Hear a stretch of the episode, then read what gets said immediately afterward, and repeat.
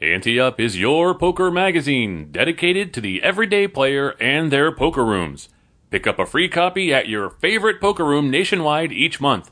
But Ante Up is much more than a magazine. Visit AnteUpMagazine.com daily for breaking news and each week download our award winning PokerCast. Join us on our action packed poker cruises to exotic destinations. Ante Up, it's your poker magazine.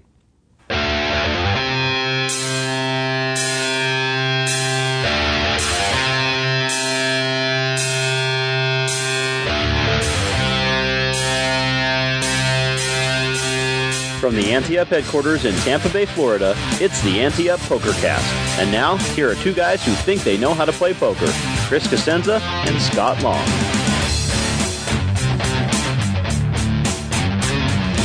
It's February 22nd, 2019. You're listening to the greatest poker cast on the planet. I'm Chris Cosenza. And I'm Scott Long. Well, that was a quick little jaunt you had there. Uh, yeah, across the across the country and back in less than 48 hours, I would Nice. say so. Nice. Must be rough. As my wife said, I think uh, I wasn't gone long enough to even adjust the time out there, so it really didn't it really No- didn't hurt as much as you thought it would. No jet lag for you. um, yeah, so last week I flew out to uh, San Diego for the uh, opening of Jamul Casino's new poker room out near San Diego, and uh, had a great time. It's a fantastic property, um, and of course the manager I've known a long time, John uh, Rushford, and um, so it's going to be a great place to uh, to play poker there in San Diego. But uh, they- I'll tell you what, Chris, they know how to throw a party there. Oh, yeah? Yeah, and uh, and I'll say this too. I'm like, there's a lot of discussion. Anytime I go to one of these things, I mean, obviously the GM for the properties there, all the big wigs, marketing, all those folks, right? And um, you know, their job is to make money for the casino, right? And if they don't, then they get a job at a different casino. and um, it's always interesting. You could tell right away the ones that really are ready to invest in poker, and the ones that are like, eh, let's hope poker makes some money for us, right? Right. And this is a property that uh, went uh, to be totally cliche, all in on um, on their poker room. So um, it's a, I think it's a ten table room, um, and then they uh, have this beautiful loft area uh, overlooking the the mountains and everything there, which is fantastic. Where they put some um, extra tables for the uh, kickoff tournament, but. Uh, um, they they spared no expense on, on making this a great grand opening um, party. They uh, obviously they uh, had uh, a bunch of celebrity bounties. I was one of them. Um, and you know you could tell the pecking order when they ordered uh, they announced us. Yeah. I was towards the front. so the real poker celebrities like Tiffany Michelle and Erick Lindgren and Norman Chad were towards the back. um, but no, they did a, they did a big uh, ceremony there where the had some uh, the tribal elders there and did some singing and and you know stuff that's relevant to the to the tribe and the tribe's history, which was great. And then they announced all the the bounties. They had a, um, a buffet for everybody that bought into the uh, the tournament. It was a five hundred fifty dollar kickoff tournament. Um, and if you knocked out any of the bounties like me, you got five hundred bucks. So that was not a bad deal for folks. Wow. And um, and like I said, they put it up on the, the loft area, so you had this gorgeous view of the mountains uh, during it all. Um, gosh, what else did they do? It was it was really really um, a good event. And um, if folks haven't heard of Jamul Casino, um, it was actually built by Penn National Gaming um, a couple years back. And I remember talking to some friends that were hoping to get uh, management jobs there, and they were thinking this was going to be the casino to to really put uh, Penn National on the on the map. And then Penn National gave up on it after a couple years. And um, so now it's under new management, and they didn't have poker before, and now they do. And um, I'll tell you, the San Diego market's really interesting. I'm sure we have a lot of listeners from that area too, um, because uh, you know I've been talking to folks that used to work down that market, and for whatever reason, they just don't do poker big in San Diego. I don't know if it's because you know LA does it so is so huge in poker that no one wants to try to compete with them. Um, but it's still a decent little drive uh, from San Diego and some of these tribal casinos to to the LA market and the LA card clubs. So um, I'm hoping that uh, Jamul will will really do it big there and give folks in San Diego a really good place to play poker. But Yeah, because the only thing that comes to mind really is like Ocean's Eleven. Like, cause they're like San Diego, basically.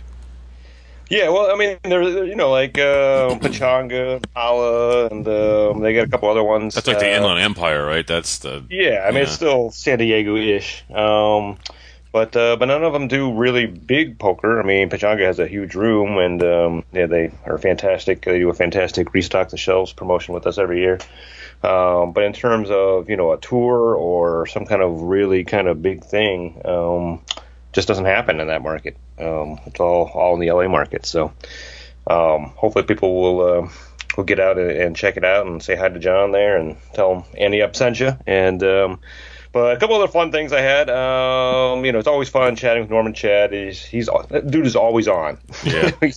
He takes no days off of, of being the funniest guy in the room, right? So that was pretty cool. Um, let's see. Uh, yeah, and then I, I got to talk to Tiffany Michelle for a long time. I don't think I've actually met her before, so this is the first time I actually got to chat with her.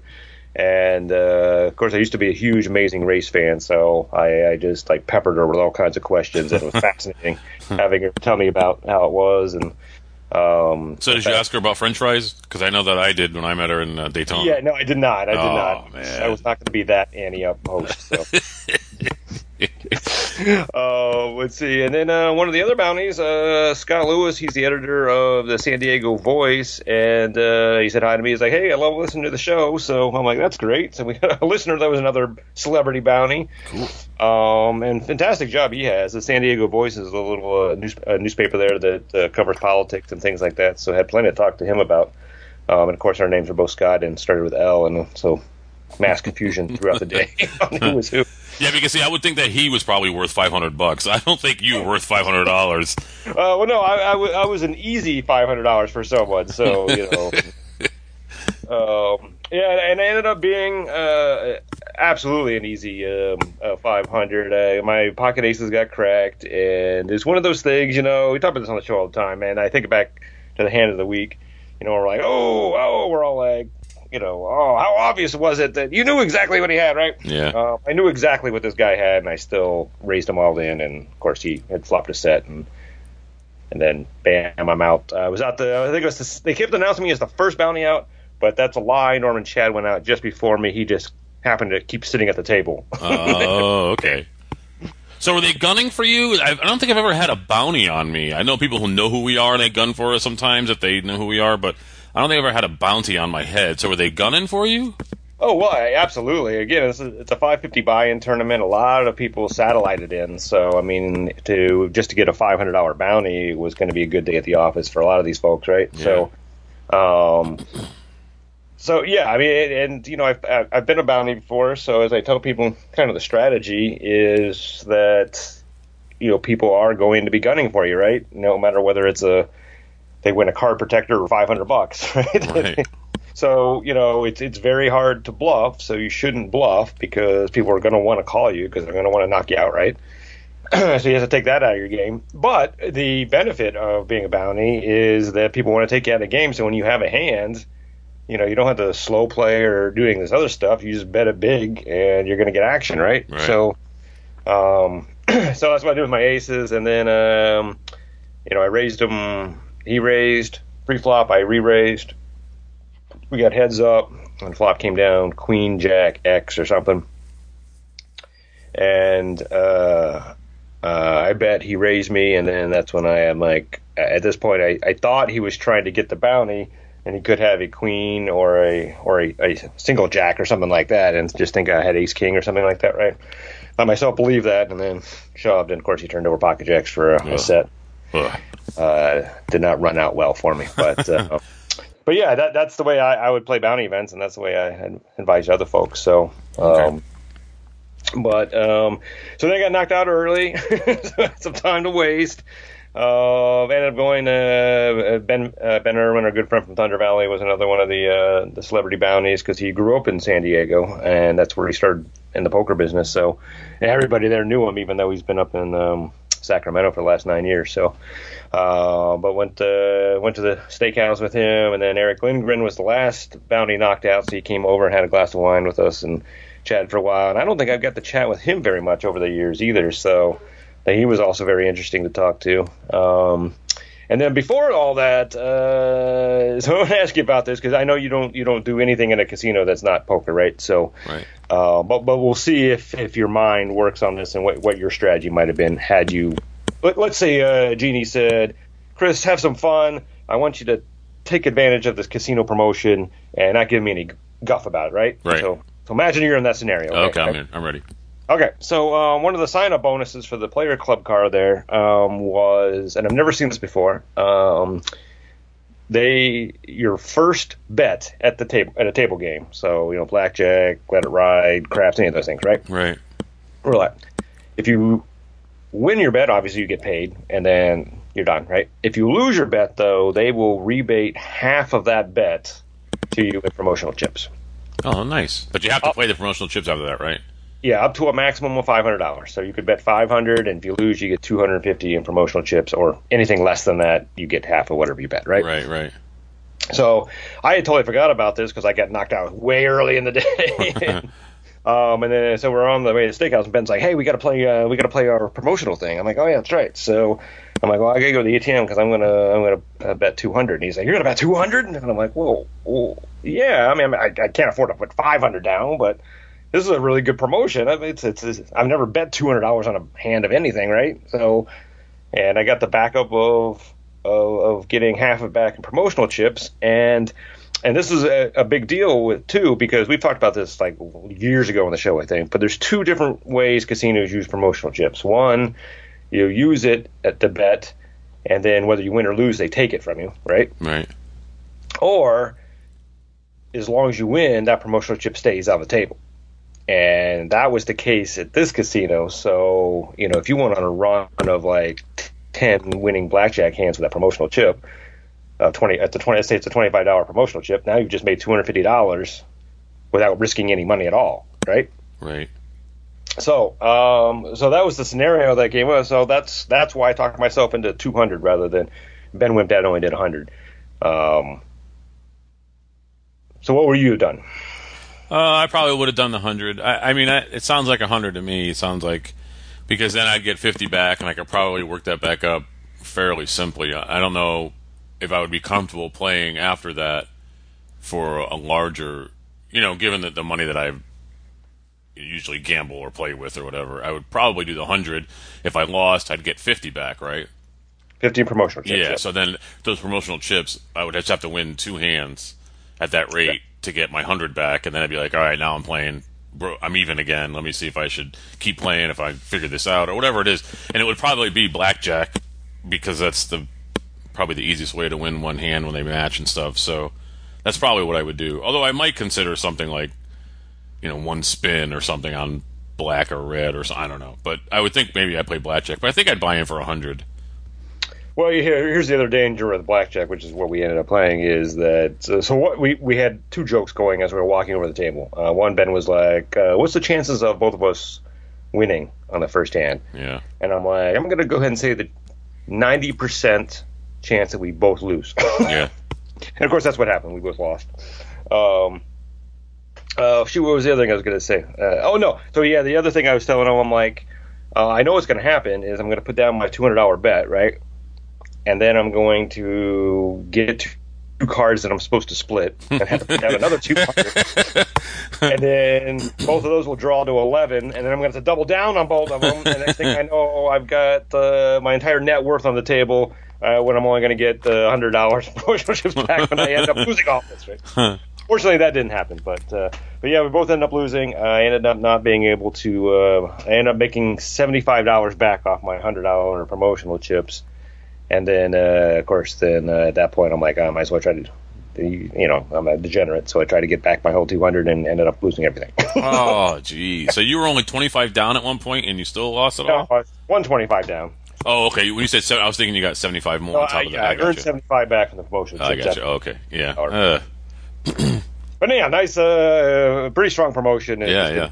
me, So, but uh, Well, clearly But they don't value money. I mean, they made you $500, so I would never put a value of $500 on your head. no, no. Maybe 50 Uh, it made, certainly made the, the guy that knocked me out very happy, though. So. That sucks though, because you even no matter what you do, you're not winning there. I mean, no matter what, even if you shoved pre-flop, he's calling with Jackson and your five hundred dollar price on your head. and he flops a seven. So no matter what happens, you you, you lose. That sucks. Well, no, I shouldn't say with that. Whatever I do, I, I should have when he raised me again on the flop. I Oh no, I know you could have gotten away from it. I'm just saying, like, no matter how you played that, that guy's going to the end with that hand from beginning to end. Like, if you shove pre-flop, he calls. If you raise pre-flop, he calls or raises again, and you're just not getting away from him. But yeah, you could fold. But I mean, he's he's not going anywhere. So no matter what you've done, you couldn't have won that hand. true. That True. sucked. Oh well. But a, a fantastic day for the for the casino. They put a fifty thousand dollar guarantee on it, and they blew past that. I ended up with like two hundred some entries or something. So it was a huge payday for the winner. And uh, we'll get photos and a wrap up in it uh, in the April issue of Ante Up. I don't want to see the next issue because the next issue is shipping this week. So Right. um, it does not have it in there. So, um, but, Did- uh, so what did you do with that information? Did you get the photos and stuff, or are they sending them to like Kitty? I or have what? all. I just haven't sent it to you yet. So Oh, okay. relax. Oh, okay. Are you? I'm just curious. I just want to know if you were talking to Kitty, if she came out for that, if you saw her or anything like that. Uh, no, yeah, Kitty had another event up in um, L.A. that same day, so she couldn't make it down. okay, gotcha. But, but I took care of you, Chris. We're all Thanks, man. I'm always looking out for the magazine. That's the thing.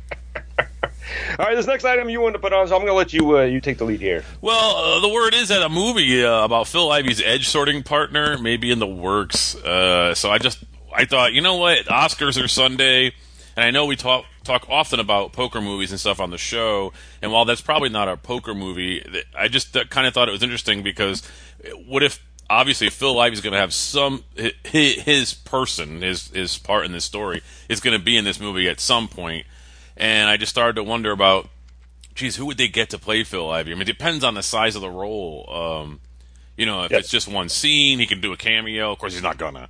But I mean, if it was a cameo and didn't require It any might, acting, might be broke by then. Might need the. he might need the cash.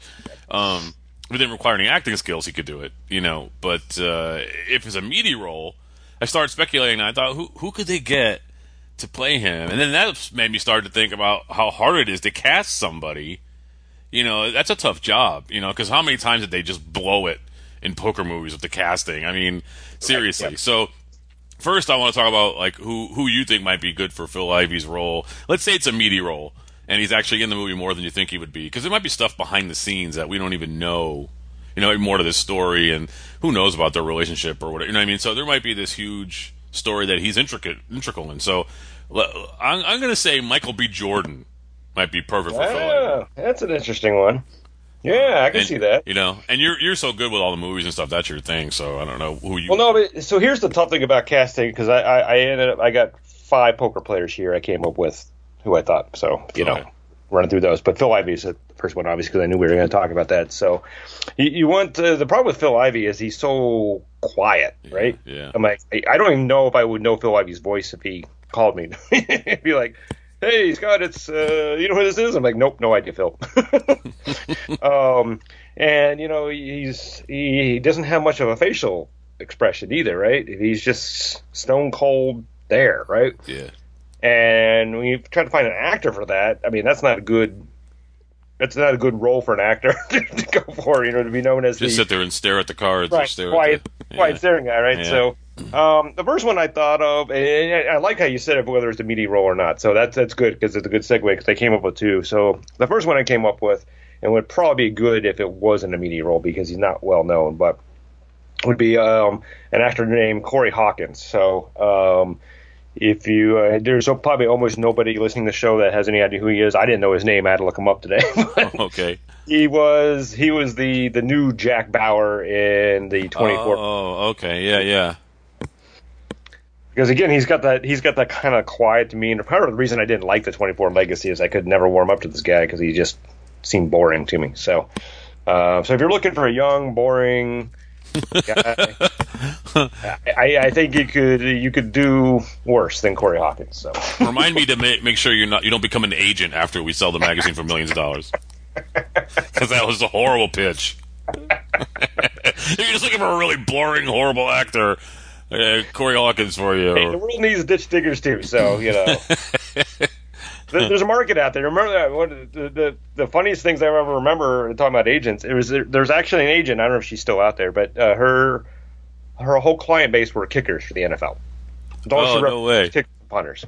That's hilarious. And you kind of laugh about it, but you're like, you know, hey, she's specializing in a a particular field, and so you know, hey, every team needs a kicker, every team needs a punter. So if you need one, you call her. um, all right, if it's a meteor roll, um, I don't know if this will actually work, but uh, I'm going to go with Common. You know Common? Oh yeah, of course I know Common. Yeah, absolutely. Uh, fantastic actor too, by the way. Um, in uh, Hell on Wheels and, and some other stuff as well too. But he's got that same kind of like quiet, strong demeanor. Yeah, kinda. quiet, strong. Yeah, that's that's that's how I would say it. Yeah, yeah, he'd be pretty good. it's got to be a meaty role for him though. You couldn't just be like a cameo. He'd have to be yeah, in yeah, every scene or. or yeah, or That's pretty good. I, I, I like Michael B. Jordan, and you like uh, Common. So either one of those, I think people people would flock to the to the movie theaters to see Walk those. the movie to, to learn what edge sorting is all about. I know, isn't that crazy? I mean, that's that's the real the real story here. They're making a movie about a woman who is the partner of Phil Ivey about edge sorting because she's got all this other interesting stuff that happened in her life. And I'm thinking, really? There's no Doyle Brunson story movie yet. I mean, seriously, this guy, how has that not made the big screen? And this lady gets a movie, that's beyond me. And you know, I, I, I don't know how you want to go in this direction or not, but I was thinking of the, the perfect actor for Doyle. oh, good, because uh, all right, you, you, I I have, I have a list here, so he's on my list. So. All right, so I I'm thinking Stephen Tobolowski. Now you may not know who he is by that name, but I know you know who he is as an actor. He was Needle Nose Ned in Groundhog Day. Yes, He plays the principal on the Goldbergs. Yes, yes, He- yes, yes. That guy would be could give him you know. And now that you know uh, Doyle's had the gastric bypass and he was skinnier in his younger years, he got heavy Right. for, for the middle part of his life there. But I mean, Stephen Tobolowski would be perfect for that role. So seriously, this woman's getting a movie, and Doyle hasn't gotten a movie yet. You know what is? I mean, what does Doyle have to do? Uh, just beat some sort of uh, tumor in the back of his head that they thought was going to kill him in a couple of weeks. Oh, he did that. What does he have to do? Win the world championship twice with the same hand? Uh, he did that. Does he have to start his own publishing company so he can write the greatest poker book ever? Uh, he did that. Does he have to win the most bracelets ever until you know a younger man took over the lead? Uh, he did that. What does this guy got to do? Does he have to play poker games with you know machine guns on the roof to protect him? Uh, he did that. Yeah, that's not worth anything. You know, Yeah, that's actually a very good point. If you're going to make a movie about a poker player, this is the one to make it about, all right? Because he just has so much in his history. You know, back It's to unbelievable basketball and running the mile back in those days. Yeah. And, so yeah, it, that would be an accessible movie to a um, a larger audience. Yes, you're right. I'm thinking that they're missing it. I think you and I need to do that. I'll write the screenplay. You promote it, but don't promote it the way you were promoting Corey Hawkins or whatever that guy's name is. All right. Well, here's the thing. I would say so. th- This ties into the actor that I would have played Doyle Brunson, but it, uh, Adam McKay would be fantastic for making this movie. He's the guy that did The Big Short. Oh yeah, Vice, because he could really make this. I mean, not that you need to make Doyle Brunson's life exciting because it already is, right? But I, I could see him making. That would be a great director, uh, and make it fast paced and interesting and humorous all at the same time. So that'd be fantastic. And then, then of course, you'd have to uh, cast Christian Bale as Doyle, Doyle Brunson. yeah. Christian Bale. Well, he did Cheney, so I guess. I was gonna say, you turn yeah. him into Dick Cheney, you could turn him into anybody, right? So, Oh man, that'd be good. That'd be really cool. I mean, I, I don't know. I, I, and plus the rest of the people in his in his circle, you know, Todd and casting all those guys would not be easy. So you have a. I told you not to do a list of five. You did a list of five anyway. I, I was just I was just making sure I had enough material here because I didn't know what you were going to come up with. So Well, you I did was- mention Todd Brunson, and uh, so I, I this is a slam dunk. I think Danny McBride. oh yeah, it's Todd Brunson. Yeah, Yeah. from Vice Principals, Yeah. and he's down and down. so it was perfect, isn't it? Uh, yeah, that's awesome. See, that's the other thing is I don't know who. Like, I was thinking like some of the people are in our circle too. Like, like if Mike Fassel had a movie made about him, you know what I mean? Chris Elliott, I think would be perfect. For Oh Fassel, yes, right, that's awesome. right. So I mean, I don't know. It just I wasn't sure if I was gonna go with like just. We were going to bring up A-list poker players and try to match them up with casting because you know they've done that in the past. Like Sly Stallone as Stevens in that Darwin awful movie Shade.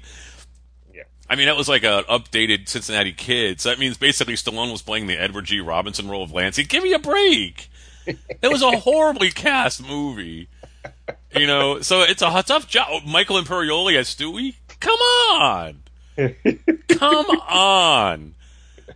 I mean, you know, they did their best to try to make him look like him and everything, and they did some weird lighting and everything, but it, it was just horrible. So I don't know. So you have other poker players that you've been thinking about? yeah, I've got two more. So uh, not fantastic, I don't think, but I, it, it's probably a good pairing. Jennifer Harman, I would go with Sarah Paulson. Oh yeah, Sarah Paulson's awesome. She can play She's anything. awesome. She's got kind of the same facial features, you know. Might need a little wig going on there, but I, I can see her as Jennifer Harman. Absolutely. Yeah, she's awesome. Um, and the other one, other one I had for Daniel Negreanu, and uh, unfortunately, this is not possible because the actor's dead now. Unfortunately, Aw. Rest in peace. Uh, but Taylor Negron, Oh yeah, man, he was he the was pizza delivery dude. he was Fast Times at hilarious. Yep, yep. and he was Milo in the cinematic classic, The Last Boy Scout. He was the restaurant owner uh, on Friends that Monica makes fun of. Uh, that's right. Yeah. Yes. Yeah, yeah, he was great. I forgot he died. Yeah, Oh, yeah. But, but And yeah, he perfect Daniel. The other thing I was thinking was, what other movies? Like, I would love to see, uh, well, the Professor, the Banker, and the Candlestick Maker. What the hell's the name of that book? The Corporation, right? The Corporation. Yeah, the su- Suicide King and oh, okay, else. yeah, I don't know. I don't know, but that was a good movie. That was, I mean, that was a good book, and that was some. Imagine that, 100,000, 200,000 blinds. That's some serious drama right there. Yeah, I think that would be a good movie. I don't know if you, that would be a Hollywood movie. That might be one of those Sundance Film Festival that yeah, yeah. either yeah. gets picked up for a limited release or goes straight to DVD or I guess you can't say DVD anymore. They mean watch anything on Straight to, DVD straight to Netflix. straight to Netflix. but it, would- it would be interesting. Yeah, that would be. Yeah, that that and the Doyle Brunson story. I think that's that's the two that. Those are the two that they need to make. That's what that's going to break in the money, and they're not going to do some stupid bump of the felt like they did in that stupid Lucky Me, where they they tap the felt like, "Oh, congratulations, you won." What a stupid movie. and we both saw that too, right? We both saw it in the theaters, I think. How yeah, stupid yeah, were we? yeah. But No. anyway, I just thought it'd be interesting to talk about those things. That was fun. No, that was a good little bit for, considering we had nothing else to talk about. All right, any updates? Here's where the Annie Poker is going next. Vee Quiva Hotel and Casino near Phoenix, uh, March 23rd and 30 to the 31st. Ante Up World Championship and Up NorCal Classic at Thunder Valley Casino Resort near Sacramento, California, July 6th to the 28th. Atlantis Casino Resort Spa in Reno, Nevada, August 15th to the 25th, and Wild Horse Pass Hotel and Casino near Phoenix, November 11th to the 16th. Ante Up has partnered with TeePublic to open a new online storefront where you can get Up logoed merch. I hate saying that word. Merchandise. Visit uh, teepublic.com slash stores slash ante dash up uh, to, to uh, check out t-shirts, hoodies, sweatshirts, phone and laptop cases, coffee and drink mugs, and more with your choice of Ante Up magazine, Ante Up Pokercast, or Ante Up Poker Tour logos. We'll be rolling out new unique designs soon. and we will be, I promise. Yeah, I'm working on some right now. All I just right, haven't uploaded them yet. Very so. good. Scott's but busy. in the meantime, the store is on sale for thirty percent this week. So Ooh. get out there and get get your classic stuff now for thirty percent. You're just busy going around losing with pocket aces for 500 bucks. right, exactly, and then and then two hundred dollar blackjack hands. Find yourself in a situation at your favorite poker room or home game and you're not sure what the proper ruling should have been? Email us at podcast at anteupmagazine.com. We'll have Hollywood Casino Toledo Director of Poker, Elliot Schechter, tell you how he would have ruled. Comes from our friend Doc Toscano. Says, maybe I'm overthinking this situation, but it bothered me. Hmm, that's never happened before. I was in a major tournament at a Florida poker room, and there were at least three pros at my table, including the two guys to my immediate left. They both had very large stacks. They clearly knew each other. They were both constantly on their phones texting. I actually wondered if they might be texting each other. At one point between hands, one says to the other, Check your phone. And the other one does so and nods. So clearly they were texting each other and passing some information back and forth. Now let me be fair. I never saw either of them texting or consulting his phone while involved in a hand.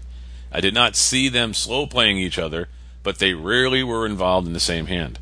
Commonly, though, if one of them folded, he would start texting, and after the hand was over, the other would read the text. I considered getting up and quietly letting the floor know, but I had no proof. I didn't want to miss any hands, and we have all seen instances, proper or not, when well known players seem to get a pass on dubious infractions. It wasn't until later that I was able to put my finger on exactly what was bothering me. Isn't this very similar to the English only rule? If they were speaking Chinese or Hungarian to each other, uh, they would be able to they would be able to pass information back and forth without anyone else at the table knowing what they were saying. Instead, they were having a silent chat using their phones. What do you think about this situation? All right, Elliot says, Welcome to poker in the tech era. Let's face it, most players are on their phones constantly, but not for the reasons you might think. A couple of attributes that separate the top notch pros from lesser pros are the ability to multitask and the discipline to accept the low hanging fruit of taking chips from bad players while avoiding unnecessary confrontation with other pros. Think about what you've seen and let it wash over you. Top pros, top pros avoid playing hands against each other when they don't have to, while wannabes tangle with anybody at any time for no good reason. But back to the subject at hand. Pros have to tweet to maintain their influencer status and the confidence of their backers. Plus, they text constantly, probably more than the average teen or tween. Uh, live poker is just so much slower than online poker to these folks, and they have to fill the boredom gap any way they can. Sometimes these pros are merely playing OFC, lots of OFC, and these games keep them buried in their screens around the clock. Sometimes they're texting their circle of friends or significant others. Like the rest of us, they have relationships to maintain, regardless of if they are in the middle of a tournament. When they are texting with players at which they are seated at the same table, they are usually critiquing each other's plays and alerting each other to tells and reactions of other players at the table. And yes, sometimes they may be communicating the contents of folded hands, um, oops, uh, or unseen winners. Uh, but they are usually not coaching during a hand or violating in any other way the fundamental rule of one player to a hand. This would be egregious and unacceptable. We have reached the point at which uh, the use of smartphones is so widespread that the play, uh, player not constantly on theirs is the person that sticks out as unfamiliar and suspicious. That genie's out of the bottle for all time. Uh, we as tournament directors and room operators are doing the best we can, but curtailing phone use for players not in hand is just not ever going to be considered as a viable solution as long as those players are respecting the one player to a hand rules. So basically, we've given up. I mean, the, the fact is that he, he's he's making a lot of assumptions here with his description of what they're doing, and a lot of those pros, especially real pros that are on TV and have agents and are making money with other, you know, products and things like that. Those are the ones that have the huge followings and stuff. But I mean, I'm assuming that Frank here is talking about guys who might play one two for a living. You know I mean? Those guys don't have huge Twitter followers and everything. They're just making a living at it or whatever. And so, while we can assume that a lot of people who play for a living are really busy with doing the things that Elliot said, there still very well could be these guys passing information to each other about the people at their table. And the only way you would ever know is if you seize their phones. And you're not going to do that. You can't do that. So you have to let them do what they want to do because what else are you going to do? You can't prove it and you can't pick up somebody's personal property and just look at it without some sort of search warrant.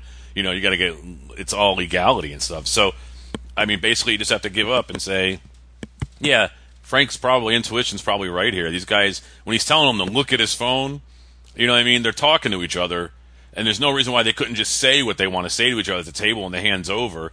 So the fact that they're texting each other means there's got to be saying stuff about the people at the table, the play at the table, what they had. That stuff has to be happening at some point when that comment gets made. Otherwise, they could just go, "Hey, you know, uh, you want to go to a party later tonight?" Instead of saying, "Look at your phone." You know, by the time the guy says, "Look at your phone," he could have said, "Want to go out tonight?" It's the same amount of effort. So clearly, they're doing something that needs to be said through text that can't be said at the table. So uh, to me, that's horrible. But really, what could you possibly do? You can't stop everybody playing with their phones anymore. You know, it, it, it's it's ubiquitous now. Everybody has one, and it's basically like an appendage. So I, I feel bad that that's probably what happened to Frank. He could just, you know, you there's a, you know there's a there's a there's a feeling you get when you just know what's going on, you know. And to me, I'm sure Frank knew what was going on here, and there was just nothing that could be done. If you're really uncomfortable with it, I just would have. If, if it wasn't a tournament, I would have asked to been moved. I just would have been moved. You know, it's a tournament, sure. I, and that's what Frank mostly plays. Um, he said it was a tournament. He was in a major tournament, I guess. So, um, yeah. So I guess he has no choice. But yeah, I mean, it's it's tough. It's tough. How how do you really? And that's what always is always a dilemma throughout history is how do you keep up with technology, and you just sort of give in to certain things that you know you can't control, or you, there's, there's no way to know what they were saying.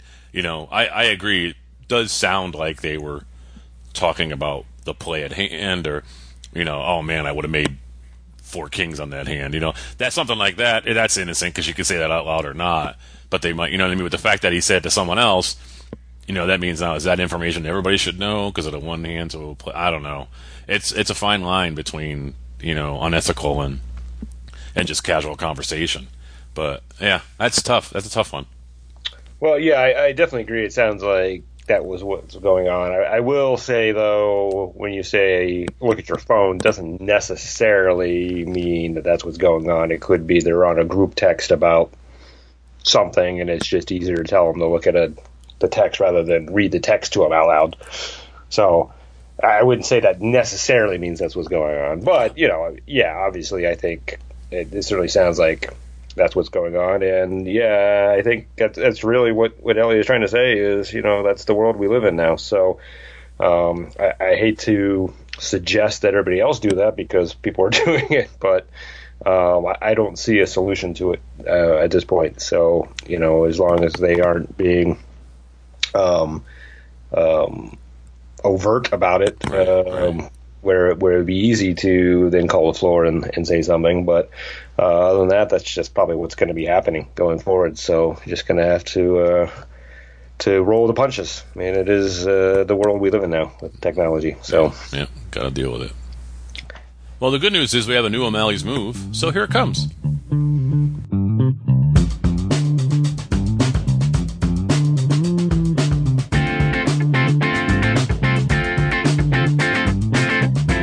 Hello, and welcome to another O'Malley's Move. I'm Malcolm O'Malley. We're still playing that 25 cent, 50 cent PLO8 game, and we're sitting with right around $200. It's getting late in the night, and we've gained a couple of players. We're at an eight handed table. The blinds post, the under the gun raises to 150. This is the player from last week who is a converted Hold'em player and overvalues his hands. He's gone bust, rebought, and almost tripled up. He sits with around 300. An MP calls. He is a tight aggressive player who is a little on the tighter side of things. He has both of us covered with around 400. We're all pretty deep. We're on the button with around 200, a $100 profit, and look down at the ace of hearts, queen of diamonds, four of clubs, deuce of hearts. This is a good hand, but not one I'm going to go crazy with. We also call. Everyone else folds. There's 525 in the pot, and we like what we see on the flop. The Queen of Hearts, Five of Diamonds, Trey of Hearts comes down. This is a gorgeous flop, and we're even more happy when the under the gun bets $3 into the pot. The MP thinks for a short time before calling. Since that makes the pot 1125, and we can factor our call into the size of the pot in this game, we make it $12 to go. Both players call, which is a little surprising. The MP must have something here. With 41-25 in the pot, the turn gets even better. The four of diamonds hits the board. The under the gun quickly bets $25, and the MP makes a near pot sized raise to $90. Gulp. So, it's to us. We've invested $13.50 of our $200 stack on this hand.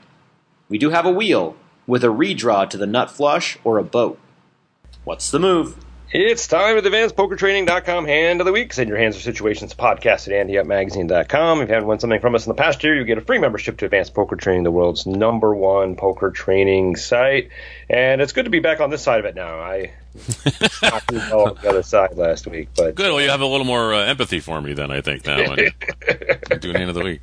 All right, our good fan uh, Quimper is back. Chris, I haven't heard from him in a while, but. Yeah. Uh, uh, he is uh, in a 1 2 no limit game, and uh, he says he had just moved from another table, and this is the first hand he got involved in. Always a problem on hand of the week, right? Yeah.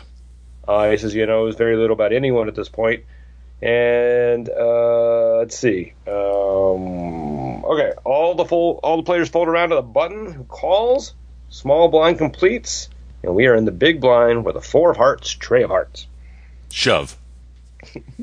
I like that. I mean, I like that hand. Uh, that's an interesting hand. Uh, most most people who want to get involved in hands don't get involved with hands this low.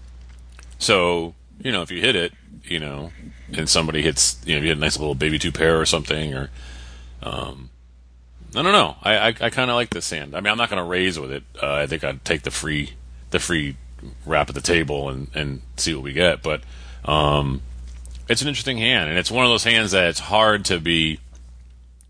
You know, it, it's hard to uh, if you hit your hand, very few people are going to hit theirs. You know, and so you know, you know, you're probably good if you hit your hand. So I like that. Let's let's just check and see what happens. All right. Well, definitely not folding, right? Right. um, but I, I could go two ways. I could go a check or I could go a raise here. So the check is probably the safer way to go. Not going to cost you anything. You got a hand that could flop big, and and you could, you know, win the pot that way. Um, the reason I might consider a raise here is a couple things. One, um, you know, the small blind is probably just trying to get in cheap here, right? Because Mhm. it wasn't a raise. Um, so I, I kind of want to get an idea of whether that's a real hand or if that's a dollar hand, right? Right. Um, and two, the button for whatever reason didn't raise. Kind of odd to me that the button's gonna limp when he's first in. So I also want to find out whether that hand is good or not, right? Um, so if we raise here, we take down the blinds. That's probably, I mean, I take down whatever is in the pot there right now. I know it's not a lot, but that's a pretty good day at the office for four high, right? So, um, so I might do that. Two, now we give the illusion that our hand is way better than it is, right? I mean, Right. no one's going to uh, imagine us raising with four high here. So now we we can play the flop in lots of different ways. So if we happen to hit our hand, fantastic. No one's going to believe that that's what we have now, right? Because we raised. Who raises with four eye? Um, and if an ace or, or a king or something like that comes, then we can easily represent that because we were the only people at the table that raised. So, um, depending on what I'm doing, now the problem is is is the first hand at this table, so I don't know who I'm up against. So uh, because of that, I'm probably just going to play it safe and check. But if I've been there for a while and I have an idea of who I'm up against, uh, this might be a, a chance for me to raise here. And, I would say this is a situation for folks that are getting used to poker. You know, we still have a lot of listeners that are still getting used to poker, right, and trying to get out of ABC and and trying to make some moves and end up making moves at the wrong time. I think this is a good time to um, get out of your comfort zone a little bit because you've got a lot of protection with a raise here. I think so. I want to ask you a couple questions. Yes. Uh, all right, so you're in a tournament. You're in this Jamul tournament. You, you're in the big blind, and the, the button called small blind completes. You look down at four hearts, three hearts. What are you doing? well, You're again, check- same thing. You're, you're checking, right? You're gonna you're gonna check. You're not gonna raise. First of all, if you're let's put it this way, you're the big blind. You're the uh, the button, and you have pocket aces, and it folds around to you, and you have just the blinds left behind you. What are you doing? Are you really raising with your aces, or are you just gonna call? well, that's what I'm saying. The part of the reason you're raising here is that they find. so you're wasting money just to see if this guy actually has a hand. Well, I'd rather find out now rather than later on. whether But the well, only hand you're going to play later on is if you make fours and trays or a straight or a flush. I mean, you're not going to try to win this hand with a pair of fours if you flop a four. It's not going to come four high. So Eh, I don't know. I uh, might you're just wasting money. You're wasting money when you could just uh, check in for free. unraised pot. and you're out of position the rest of the hand. Well, I'm in middle position the rest of the hand. You're killing me. Killing me. Not middle. Well, you're hoping that guy's going to fold, but you're out of position the rest of the hand. You may get one person to check to you because they're in the small, but you're always going to have the person of power behind you, and you uh, you're going to act out of turn with four three out of turn, but you know what I mean, out of position for four with four three. Okay, so you're giving. All right, I'm going to raise here and try to make them think I have ace king. Ooh, and now what? Well, I'm not saying ace king, but I'm I'm the only one showing any aggression now. So I can. What I'm saying is I can play a wide variety of hands now. All right, so what? You're gonna make it ten bucks, and then the the, the button makes it thirty, and you're like, oh, I guess I, I mean, oh, there's my ten Well, bucks no, for yeah, nothing. so that, that's a waste of ten bucks. I could have just checked and flopped a straight or a set. Okay, no, that's all right. No, but that, that, that's fine. I'm willing to waste ten bucks there to find out what they have. I mean, it's like uh, Stratego, right? You you're willing to sacrifice that scout to find out whether the general is there or not. so right? you're willing to risk risk two hundred for a chance of getting hundred promotional chips back. Exactly. Yeah, I'm Okay. probably not the best uh, person on uh, money management here. So yeah. Yeah, that's that's great. You're in charge of the Ante Up finances. That's uh, that's a great comment to make there. Um, I don't know. I I'm going to stick with checking and hoping I hit. And if I don't, hey, I already paid that money. I couldn't get it back anyway. And uh, there's no reason for me to get aggressive with four three and a blind. But hey, you keep doing that, Scott. We, I, I we need to have a home it's game stat. One of the two options. So we need as long as we're not game stat. folding, we're happy here. So Yeah, we're not. I don't think you can fold, but uh, I'll go check. You bet. Go ahead. All right, here it says uh, the effective stacks. I'm I'm holding squiggly 350. The button has only 150, and the small blind has us both covered with 550. Um, and of course he uh, checks because he's not crazy like I am. He's not at the gin. Um, and now maybe you'll see the genius in my my raising here because the flop comes five of clubs, six of clubs, seven of hearts. Yeah. Small blind checks to us. Yeah, and so what? So now you have to bet, and when you bet, they're going to be like, "Well, this guy raised pre-flop. Now he's following through on a baby board. He's going to obviously have it, and they're going to fold, and you've made nothing." But now, if you can play my way, No, because the board doesn't get that hand unless they, they give you a high pocket pair. But, now you play it my way. You check to the button but who says, "Now I'm going to bet." This kind of flop, the small blind can now play back at you because this is a, a flop that a small blind would hit, and that's exactly what I would want now.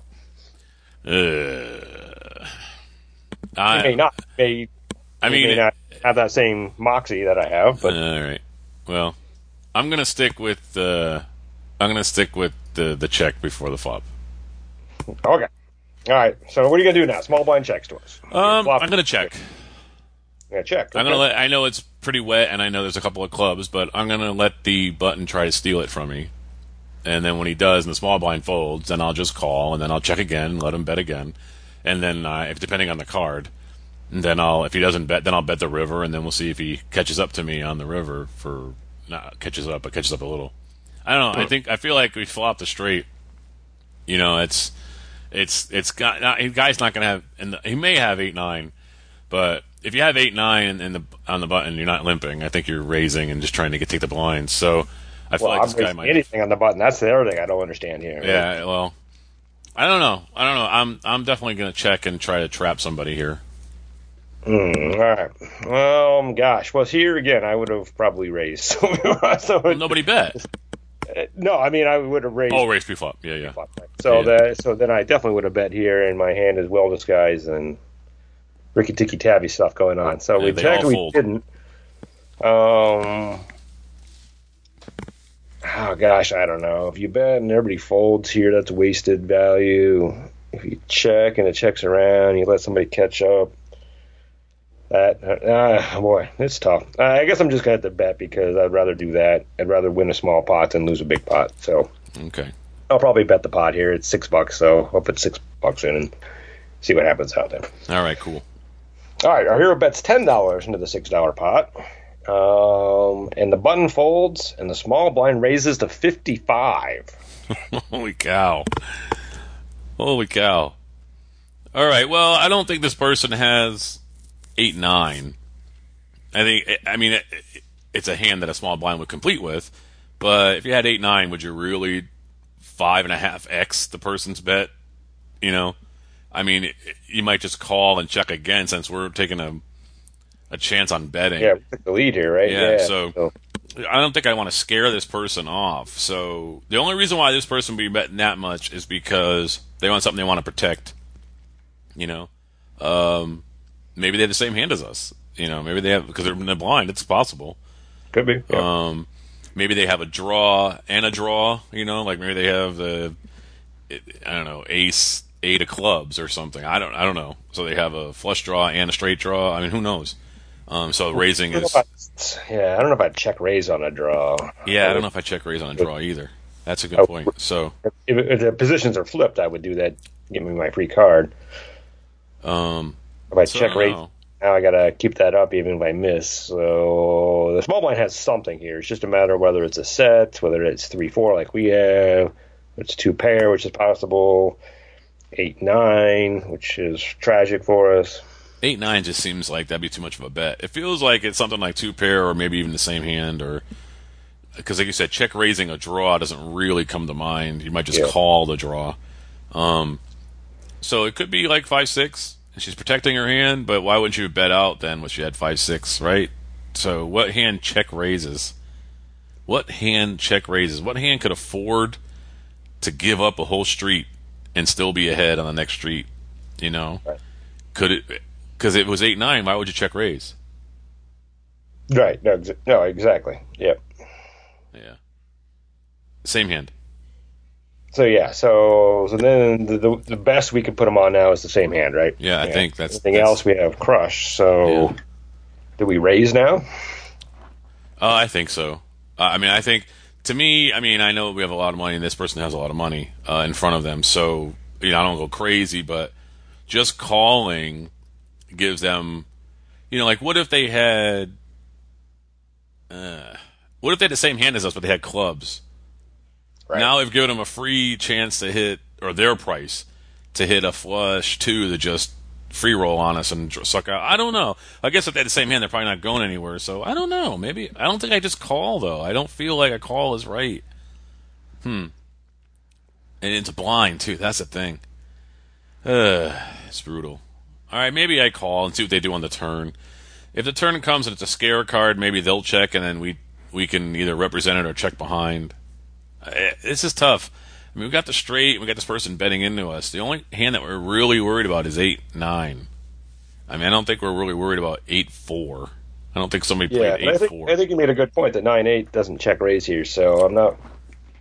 If, if I'm in the moment, I'm probably worried about that. But in the luxury of sitting in our chairs here, yeah, yeah, we dismissed it. So I guess the only the, the risk in raising here is if our opponent isn't as strong as we think, we they'll go away. Whereas if we call, uh, she's going to take another stab at it on the turn, right? Yeah.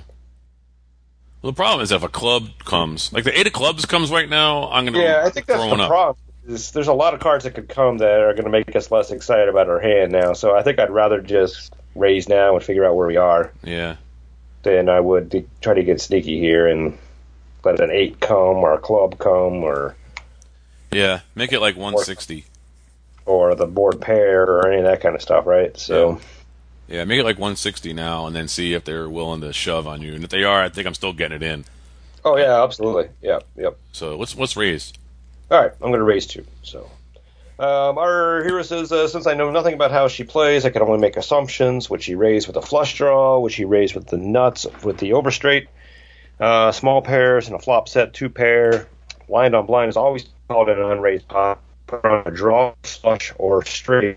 Perhaps she's holding an eight and not a gutter. Two pair or less likely is set. I'm losing only one of those scenarios with eight possible eight nine combinations. I make a call. Okay. I think a set is is very likely here, which is fantastic if the board runs out fine for. Right, right. Um, and I, I really do it. I think we've we've dismissed the eight nine. I guess I mean I guess we'll have egg on our face here in a minute if we find out. But um, all right, so he makes the call. Okay.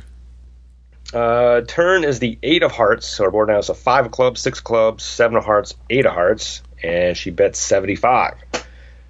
Yeah, I'm gonna call. I, here's the thing: is like I don't know what raising does now. I don't think this person is now draw. You know, what I mean, there's no reason for to her to, to play it this way, drawing at anything. So it's either we're either we're gonna win, we're gonna tie, or we're gonna lose. Now it's not nothing that comes is gonna change that. I think. I think we're we're probably our our fate is set. It's sealed. Uh, Whatever happens, happens. So I'm not willing to put any more money. That 75 is plenty enough for me to call with the hand I have. There's no reason for me to raise. I'm calling.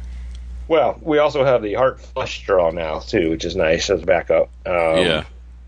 It's it's unlikely that our opponent has hearts as well too, so our four high will probably be good if heart comes. So that gives me a little bit more confidence here, um, and it might be an encouragement to raise as well too. But again, the eight was one of those cards we were hoping not to come. Now it's helpful that it's the eight of hearts rather than the eight Yeah, of clubs. club. Yeah. But, Um, yeah, I think I, I call here too. Because otherwise you have to shove. Because you're not going to bet 200 and something when you only have 300 left, or you're not even. You had 75. So you, you basically you're, you you have to shove if if you're gonna. So I'm just going to call. Um, because basically you're shoving then, and I don't think I'm going to shove with this hand. One, because if I have her beat, and they're going to get a dime out of her, and if I don't have her beat, then I'm wasting, you know, 200 bucks when I don't have to. So I'm just going to call. Okay. Um. All right. Our hero says, "Can I put the many nines in her range," and now I'm redrawing the heart flush, so I call. Yeah. All right. The river is the ace of diamonds. Our final board: five of clubs, six of clubs, seven of hearts, eight of hearts, ace of diamonds, and the small blind leads out for 125. yeah, I can't fold. I mean, nothing's changed. The eight does not. Ace does nothing, so I can't fold. Uh, I can't raise because I just you just you, you have to be one hundred percent certain, and you can only way you can do that is if she turned her cards up by accident. You know what I mean? So um, I can't let this hand go for the amount of money that's out there. I feel like she's got two pair or the same hand, and so I just can't let it go. Now, if I knew she had the same hand, obviously I'd shove, but she wouldn't fold for fifty bucks or whatever it is stuff we have. So that does nothing either. So I'm just gonna call. I have to call. Yep, I'm going to call as well too. Um, our hero says I verbalized my thought process. The ace changes nothing. The flush didn't get there. Possible two pair, small flop set. She appears visibly nervous. Declare my straight and make the call. Hmm. So he's nervous, it could mean she's hoping for us to call because she's got a big hand. Yeah. She doesn't want us to call, which seems unlikely, right? So. Uh, she asks if I have a nine as she tables to three of clubs, four of clubs. Wow. chop and the house makes a profit. Since I was, Wow. I was only losing the eight nine on the flop, perhaps raised it on the turn would have netted me the entire pot. Meh. On to the next hand. Yeah, I don't know. I don't know. We were in a away. dangerous situation there because he she had the club redraw that we didn't have. She had so. the straight flush club redraw too. There's no way she goes away with a turn on a turn raise. There's no way she goes nowhere. He's lucky he got what he got. He's lucky he just made the house some money. You know what I mean? Oh man, what a hand that was. It's actually a very good point. Yeah, she's she's probably not going to go anywhere with that. So Yeah, she's not going anywhere. Consider yourself lucky. I think actually. Um, of course, if you played the way Scott played it, you would have uh, made ten bucks and moved that's on. That's right. Would have made a profit, right? Hindsight, twenty twenty. See, All right, so there's there's there's merit in being a degenerate once in a while. How's that sound? Thanks, Quimper. I'm Chris Cosenza. and I'm Scott Long. We'll see you at the table. Ante Up is a production of AnteUpMagazine.com. Contact the show at podcast at AnteUpMagazine.com or call our hotline at 206 338 6344. If you'd like to advertise, send an email to advertising at AnteUpMagazine.com or call 727 331 4335. Some music used in this episode comes courtesy of the PodSafe Music Network.